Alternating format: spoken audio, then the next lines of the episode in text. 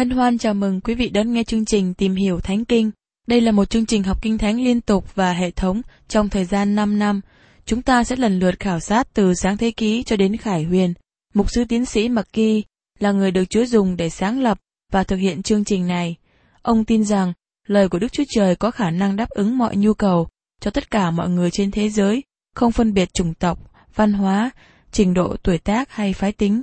Ước mong quý vị theo dõi liên tục và giới thiệu cho thân nhân bạn hữu cùng đón nghe.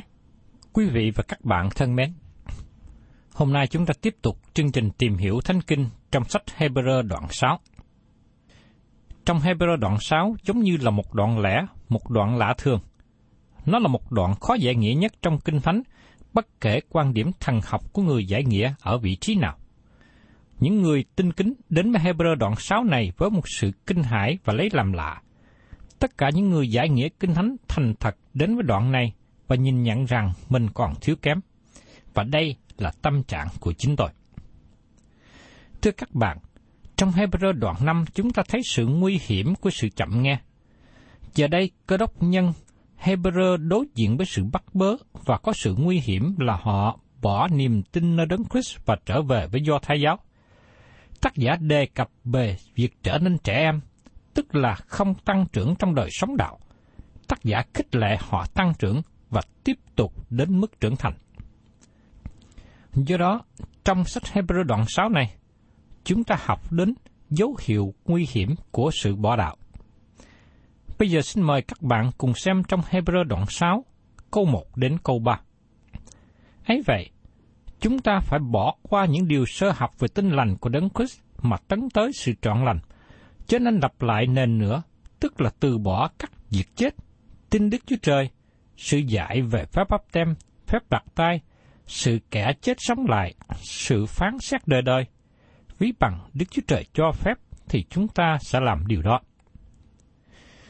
Đối với người xây dựng, xây dựng từ nền nhà lên cao, giống như trẻ em đến trường học những điều căn bản ABC và từ đó học lên cao hơn, học bằng cấp cao hơn. Đời sống người tin nhận Chúa Giêsu cần phải tăng trưởng càng hơn để đạt đến mức trưởng thành. Có sáu sự kiện nền tảng trong cựu ước mà chúng mô tả về đấng Christ trong nghi lễ, vật biểu tượng và ngày lễ. Thứ nhất, ăn năn về những việc chết. Thứ hai, có đức tin đến với Đức Chúa Trời. Thứ ba, giáo lý về báp tem. Thứ tư, phép đặt tay. Thứ năm, sự phục sinh của người chết. Và thứ sáu, sự phán xét đời đời. Ăn năn là từ bỏ công việc hai chết, tức là công việc của luật pháp môi xe. Những cơ đốc nhân Hebrew thời bấy giờ còn vẫn tiếp tục giữ luật pháp môi xe, và tác giả thư Hebrew khuyên họ hãy từ bỏ luật pháp đó đi, đó là công việc của trẻ em. Tác giả khích lệ họ hãy có đức tin đến với Đức Chúa Trời. Trong cửa, họ dạy tin đến Đức Chúa Trời, nhưng chưa đến mức xa. Các nghi thức trong cửa trình bày đức tin vào Đức Chúa Trời. Họ đến với Ngài qua của lễ trong đền thờ, chứ không qua đấng Christ là thầy tế lễ. Sự dạy về phép bắp tem không có liên hệ đến bắp tem của Tân ước, nhưng đây là nghi thức rửa sạch của cụ ước. Các cơ đốc nhân Hebrew muốn quay trở về với những điều này mà chúng nói chỉ là hình bóng. Chúng nói như tấm phim mà bức tranh thuộc linh được phát triển ra. Chúng miêu tả về Đấng Christ. Còn phép đặt tay đề cập ở đây cũng là một nghi thức trong cựu ước. Khi một người đem con sinh vật đến đền thờ để làm sinh tế, người ấy đặt tay trên đầu con sinh vật để chứng tỏ sự hiệp nhất với nó. Con sinh tế này thế vào chỗ người dân nó trên bàn thờ của lễ. Sự phục sinh của kẻ chết cũng được dạy trong cựu ước, và giờ đây họ cần đến với sự phục sinh của Đấng Christ và Đấng Christ hàng sống. Sự phán xét đời đời là điều cũng được dạy trong khổ ước. Thưa các bạn, điều này đưa chúng ta đến một phân đoạn khó nhất trong Kinh Thánh. Nhiều người cho đây là một phân đoạn rất khó giải nghĩa. Mời quý vị cùng lắng nghe và xem kỹ ở trong Hebrew đoạn 6, câu 4 câu 9. Vì chưng những kẻ đã được soi sáng một lần, đã nếm sự ban cho từ trên trời, giữ phần về Đức Thánh Linh, nếm đạo lành của Đức Chúa Trời và quyền phép của đời sau. Nếu lại vấp ngã thì không thể khiến họ ăn năn nữa, vì họ đóng đinh con Đức Chúa Trời trên thập tự giá cho mình một lần nữa, làm cho Ngài bị sỉ nhục tỏ tường. Và một đám đất nhờ mưa đượm nhường mà xanh cây cỏ, quyết cho người cài cấy, thì đất đó hưởng phần phước lành của Đức Chúa Trời. Nhưng đất nào chỉ sanh ra những cỏ rạ, gai gốc thì bị bỏ, và hầu bị rủa, cuối cùng phải bị đốt.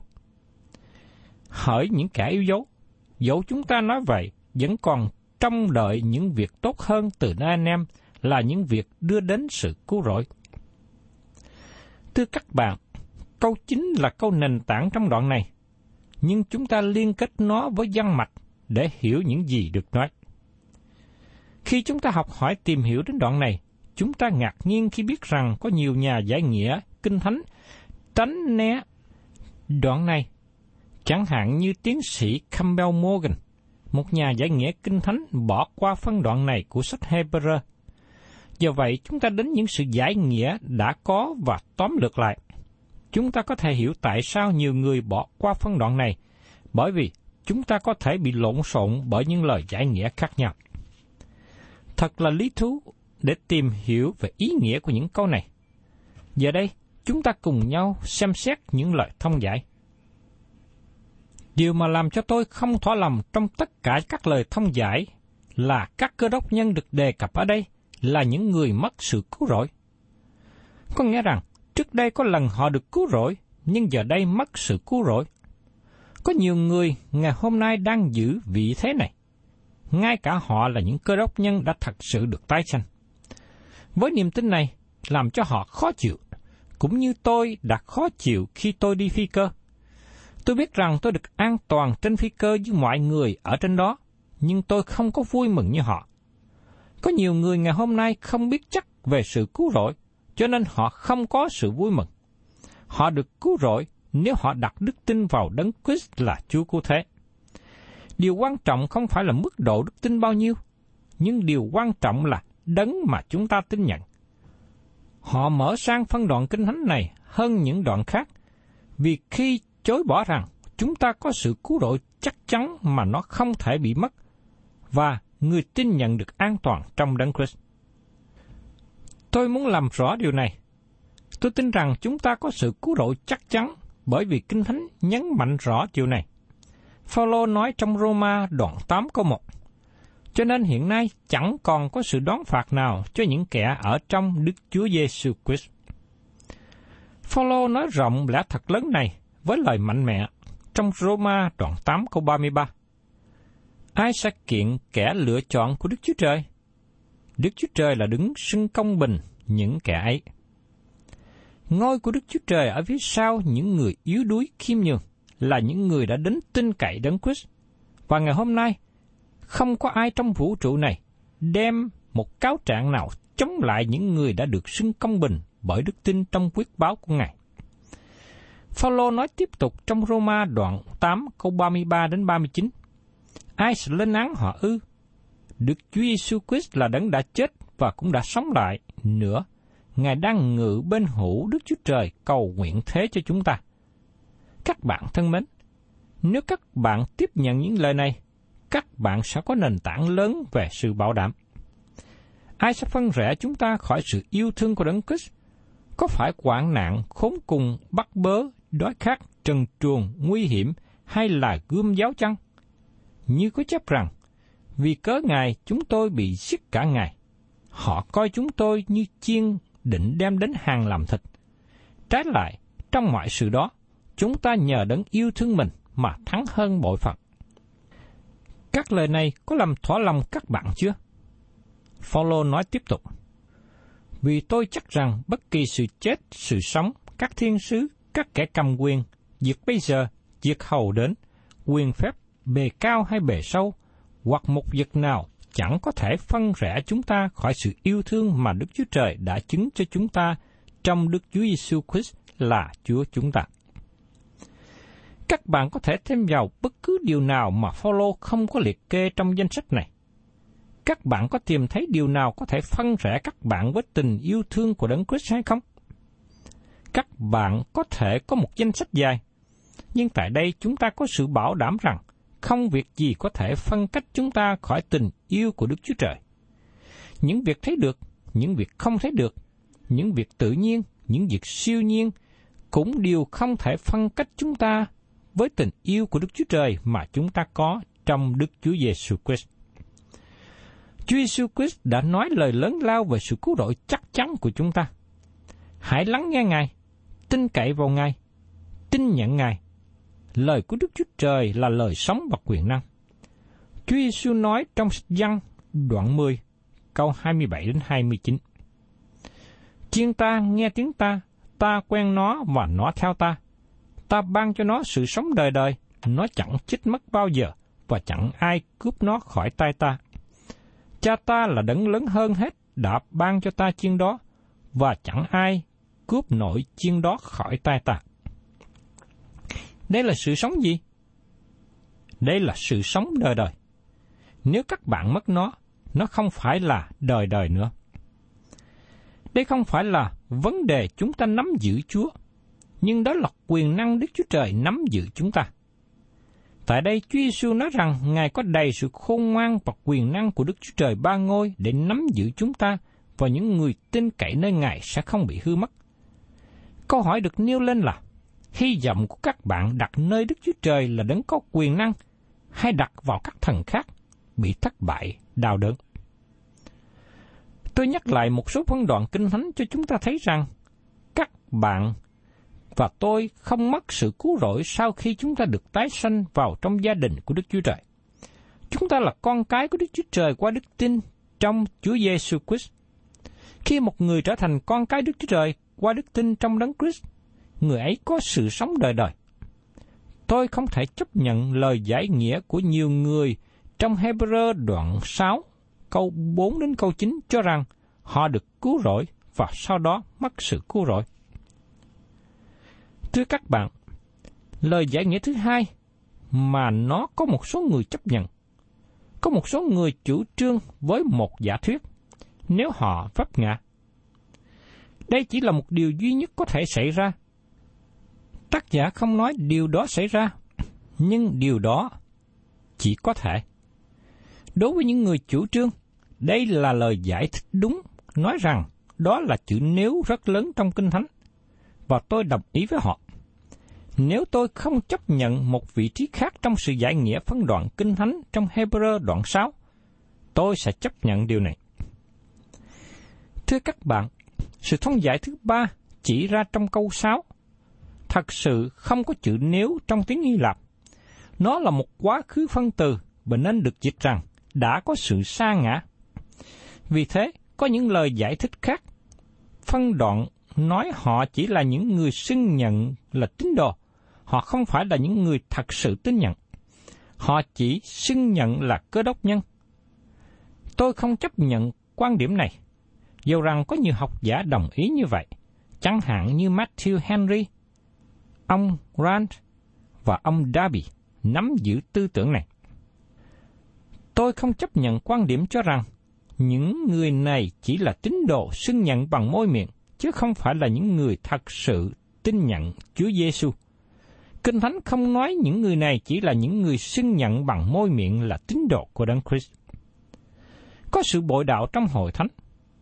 Thí dụ như phi đề cập trong thư thứ nhì, đã xảy ra cho chúng ta những lời tục ngữ rằng chó liếm lại đồ nó đã mửa, heo đã rửa sạch rồi, lại lăn lóc trong dũng bùn. Trong phi thứ nhì, đoạn 2 có 22, đây là những người tín đồ xưng nhận bằng môi miệng, chứ không phải là những người thật sự tin nhận.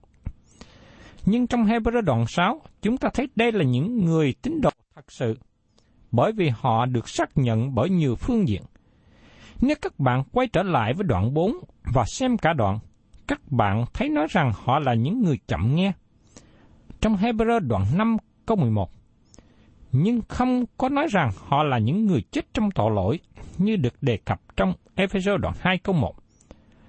Và trong Hebrew đoạn 5 câu 12 nói rằng, đáng lẽ ra anh em đã làm thầy từ lâu rồi, nay còn cần người ta lấy những điều sơ học của lời Đức Chúa Trời mà dạy anh em. Anh em cần ăn sữa thay vì đồ ăn đặc. Họ cần sữa bởi vì họ là con trẻ. Những người không được cứu rỗi không cần sữa, họ cần sự sống. Họ cần được tái sanh. Họ chết trong sự gian ác và tội lỗi. Sau khi được tái sanh, một chút sữa sẽ giúp đỡ họ. Vì thế tôi tin rằng tác giả Hebrew đang nói chuyện với những cơ đốc nhân trẻ em, và ông kêu gọi họ tiếp tục lớn lên. Có một số người giải nghĩa khác nắm vững vị trí cho rằng những lời này được viết cho những cơ đốc nhân Do Thái của thế kỷ thứ nhất. Lời cảnh giác này chỉ áp dụng cho họ. Vào thời điểm thư Hebrew này được viết, đền thờ Jerusalem vẫn còn tồn tại và tác giả cảnh giác cơ đốc nhân Do Thái về việc trở lại hệ thống dân của lễ. Bởi vì khi làm như thế, họ thừa nhận rằng Chúa Giêsu không chết cho tội lỗi của họ. Bởi thế, những người nắm vào lý do này nói rằng Hebrew đoạn 6, câu 4, câu 6 chỉ áp dụng cho những cơ đốc nhân Do Thái trong thời đó và không liên hệ đến ai trong thời hiện nay. Có một nhóm nhấn mạnh trên từ ngữ không thể. Trong Hebrew đoạn 6 câu 4, nó không thể làm mới lại họ. Ý nghĩa này không thể nào thực hiện bởi con người, nhưng nó không có gì khó khăn với Đức Chúa Trời. Họ nhắc cho chúng ta một điều mà Chúa Giêsu đã nói trong Ma-sơ đoạn 19 câu 24. Ta lại nói cùng các ngươi, lạc đà chui qua lỗ kim còn dễ hơn một người giàu vào nước Đức Chúa Trời. Dĩ nhiên, con người không thể nào vào thiên đàng bởi sức riêng của mình. Chúng ta phải cần có đấng cứu thế, đấng cứu chuộc. Cho nên một lần nữa tôi không chấp nhận lời thông giải này. Các bạn thấy rằng có nhiều lời thông giải khác nhau về phân đoạn kinh thánh này, và dĩ nhiên còn nhiều lời thông giải nữa mà tôi chưa có đề cập hết được. Giờ đây có một lời thông giải mà nó đem đến phước hạnh thật sự cho lòng tôi, và tôi tin rằng các bạn kiên nhẫn theo tôi xuyên suốt và không có thành kiến hay thương gì. Bởi vì tôi không được thỏa lòng với những lời thông giải mà tôi đã nghe. Có khi những lời thông giải này làm cho tôi buồn nữa.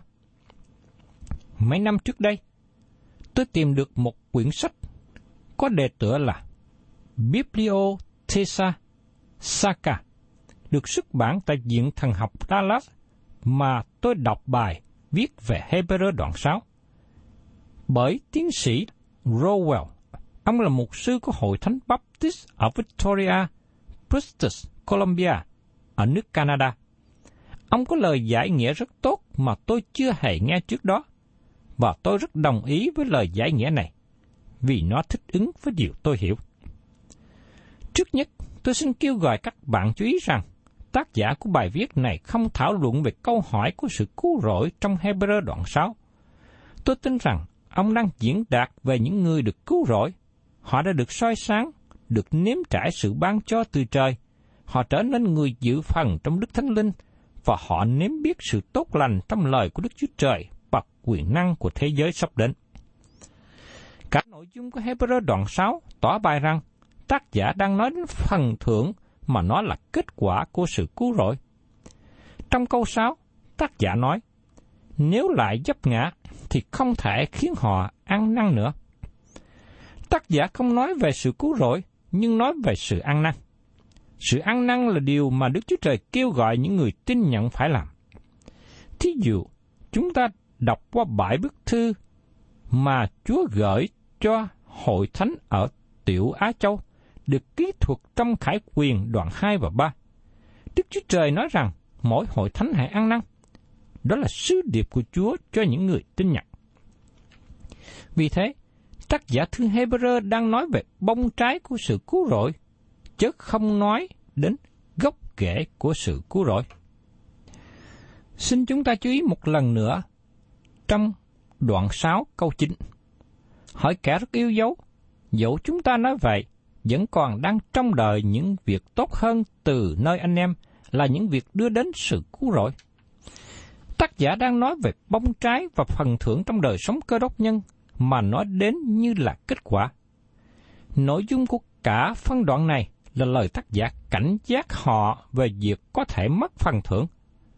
Có sự nguy hiểm mà Phaolô nói, cả công việc chúng ta bị đốt cháy bởi lửa, vì thế chúng ta không thể nhận được phần thưởng. Trong Corinto thứ nhất đoạn 5, câu 11 đến 15. Vì chẳng ai có thể lập một nền khác ngoài nền đã lập là Đức Chúa Giêsu Christ. Nếu có kẻ lấy vàng, bạc, bủ thạch, gỗ, cỏ khô, rơm rạ mà xây trên nền ấy, thì công việc của mỗi người sẽ bày tỏ ra. Ngài sẽ đến tỏ tường công việc đó. Nó sẽ trình ra trong lửa, và công việc của mỗi người đáng giá thế nào, lửa sẽ chỉ ra. Ví bằng công việc của ai xây dựng trên nền còn lại, thì thợ đó sẽ lãnh phần thưởng mình. Nếu công việc họ bị tiêu hủy thì mất phần thưởng, còn về phần người đó sẽ được cứu, song dường như qua lửa vậy. Thưa các bạn, công việc của người tin nhận Chúa sẽ được thử nghiệm bởi lửa và lửa sẽ đốt cháy. Công việc mà các bạn đang làm cho đấng Christ hiện nay sẽ được thử nghiệm bởi lửa. Thí dụ như, tất cả những lời báo cáo của một số mục sư về kết quả giảng dạy về số người tin nhận trở lại đạo được thử nghiệm bởi lửa, họ sẽ bị đi qua lửa. Nếu công việc đó được làm bởi sức riêng của xác thịt, thì nó sẽ được chỉ ra kết quả. Nó giống như củi, cỏ khô, rôm rạ. Hay nói khác hơn, những người trở lại đạo không thể đứng vững. Nhưng khi người giảng dạy bởi quyền năng của Thánh Linh, người tin nhận Chúa sẽ trở lại đạo và sẽ đứng vững. Vào một ngày sẽ đến, tất cả những người tin nhận Chúa sẽ ứng hầu trước ngôi phán xét của Đấng Christ. Tôi sẽ nghĩ rằng đó không phải là một thời điểm dễ chịu cho nhiều người. Chúa Giêsu xem xét các bạn để thấy đời sống của các bạn thật sự đem đến kết quả nào. Các bạn có tăng trưởng trong ân điển và sự nhận biết Ngài không? Các bạn có trở thành chứng nhân cho Chúa Giêsu không? Đời sống các bạn có trở nên hữu ích cho Chúa không? Các bạn có trở nên nguồn phước cho người khác không? Các bạn là cơ đốc nhân thân mến. Tôi không có trông đợi Ngài đến trước ngôi phán xét của Đấng Christ, bởi vì tại đó đời sống của tôi sẽ được xem xét. Tôi sẽ không mất sự cứu rỗi, bởi vì tôi đã được sự cứu rỗi. Nhưng lúc bấy giờ, Chúa sẽ xem xét rằng tôi có xứng đáng để nhận được phần thưởng hay không. Giờ đây, xin chú ý đến tác giả Hebrew mô tả về kết quả của đời sống. Trong Hebrew đoạn 6, câu 7 đến câu 8. Và một đám đất nhờ mưa đượm nhừng mà xanh cây cỏ có ích cho người cài cấy, thì đất đó hưởng phần phước lành của Đức Chúa Trời. Những đất nào chỉ sanh ra những cỏ rạ, gai góc, thì bị bỏ, và hầu bị rủa, cuối cùng phải bị đốt. Thưa các bạn, nếu đời sống của người tin nhận đem đến kết quả, nó nhận được phước lành từ nơi Đức Chúa Trời. Nếu nó sinh ra cỏ rạ, gai góc, nó không được phần thưởng, bị khước từ. Khi sứ đồ Phaolô viết thư cho Tích, một mục sư trẻ, ông nói đến vấn đề công việc lành. Trong thư Tích đoạn 3, câu 4 câu 5. Nhưng từ khi lòng nhân từ Đức Chúa Trời là cứu Chúa chúng ta, và tình yêu thương của Ngài đối với mọi người đã được bày ra, thì Ngài cứu chúng ta. Không phải cứu vì việc công bình của chúng ta đã làm, nhưng cứ theo lòng thương xót Ngài bởi sự rửa về sự sanh và sự đổi mới của Đức Thánh Linh. Từ điểm này, có thể nghiêng về suy nghĩ của Phaolô, không chú ý về nghĩa của công việc lành. Nhưng đến tích đoạn 3 câu 8, Phaolô khuyên hãy chăm chỉ làm lành. Lời này là chắc chắn, ta muốn con nói quyết sự đó, hầu cho những kẻ đã tin Đức Chúa Trời lo chăm chỉ làm việc lành. Đó là điều tốt lành và có ích cho mọi người. Công việc lành không phải là điều kiện để được sự cứu rỗi. Khi một người trở nên con cái Đức Chúa Trời là bởi đức tin trong Đấng Christ. Nhưng khi các bạn đã trở thành cơ đốc nhân, công việc lành là điều quan trọng để thể hiện đời sống các bạn là một cơ đốc nhân. Thưa các bạn, trước đây khi còn là sinh viên, một chuyên gia tâm lý đã đến và thảo luận về một vấn đề. Điều nào quan trọng hơn, di truyền hay môi sinh? Giáo sư tâm lý học này đưa ra câu trả lời. Ông nói, trước khi các bạn sinh ra, vấn đề di truyền quan trọng. Nhưng sau khi các bạn được sinh ra, môi sinh được kể là yếu tố chính. Xin chúng ta giữ lấy ý này trong phần kinh thánh mà chúng ta đang tìm hiểu. Trước khi các bạn được tái sanh, công việc làm không đem đến kết quả gì. Bởi cớ các bạn không thể đem các công việc đó đến với Đức Chúa Trời. Ngài không chấp nhận nó.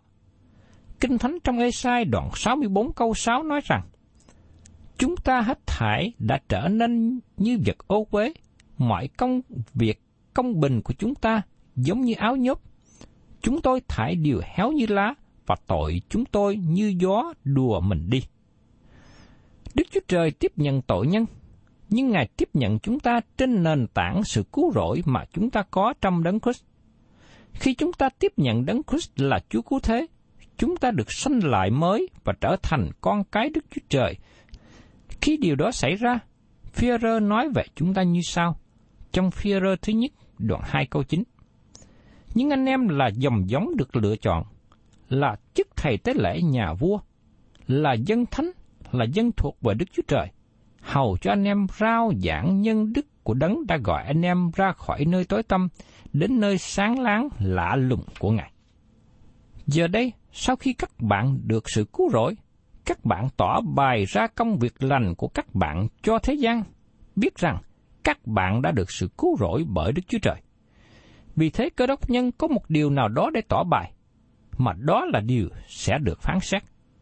Nếu người ấy tiếp tục là con trẻ, không làm chi hết, nhưng lại trở nên người gây khó khăn, làm cho người khác xa cách đấng Christ, vì thế sẽ không nhận được phần thưởng và sẽ bị hổ thẹn khi ứng hậu trước mặt Chúa. Thưa các bạn, tôi xin tạm ngưng phần tìm hiểu ở trong Hebrew đoạn 6 này, và xin hẹn tái ngộ để tiếp tục với các bạn trong chương trình kỳ sau.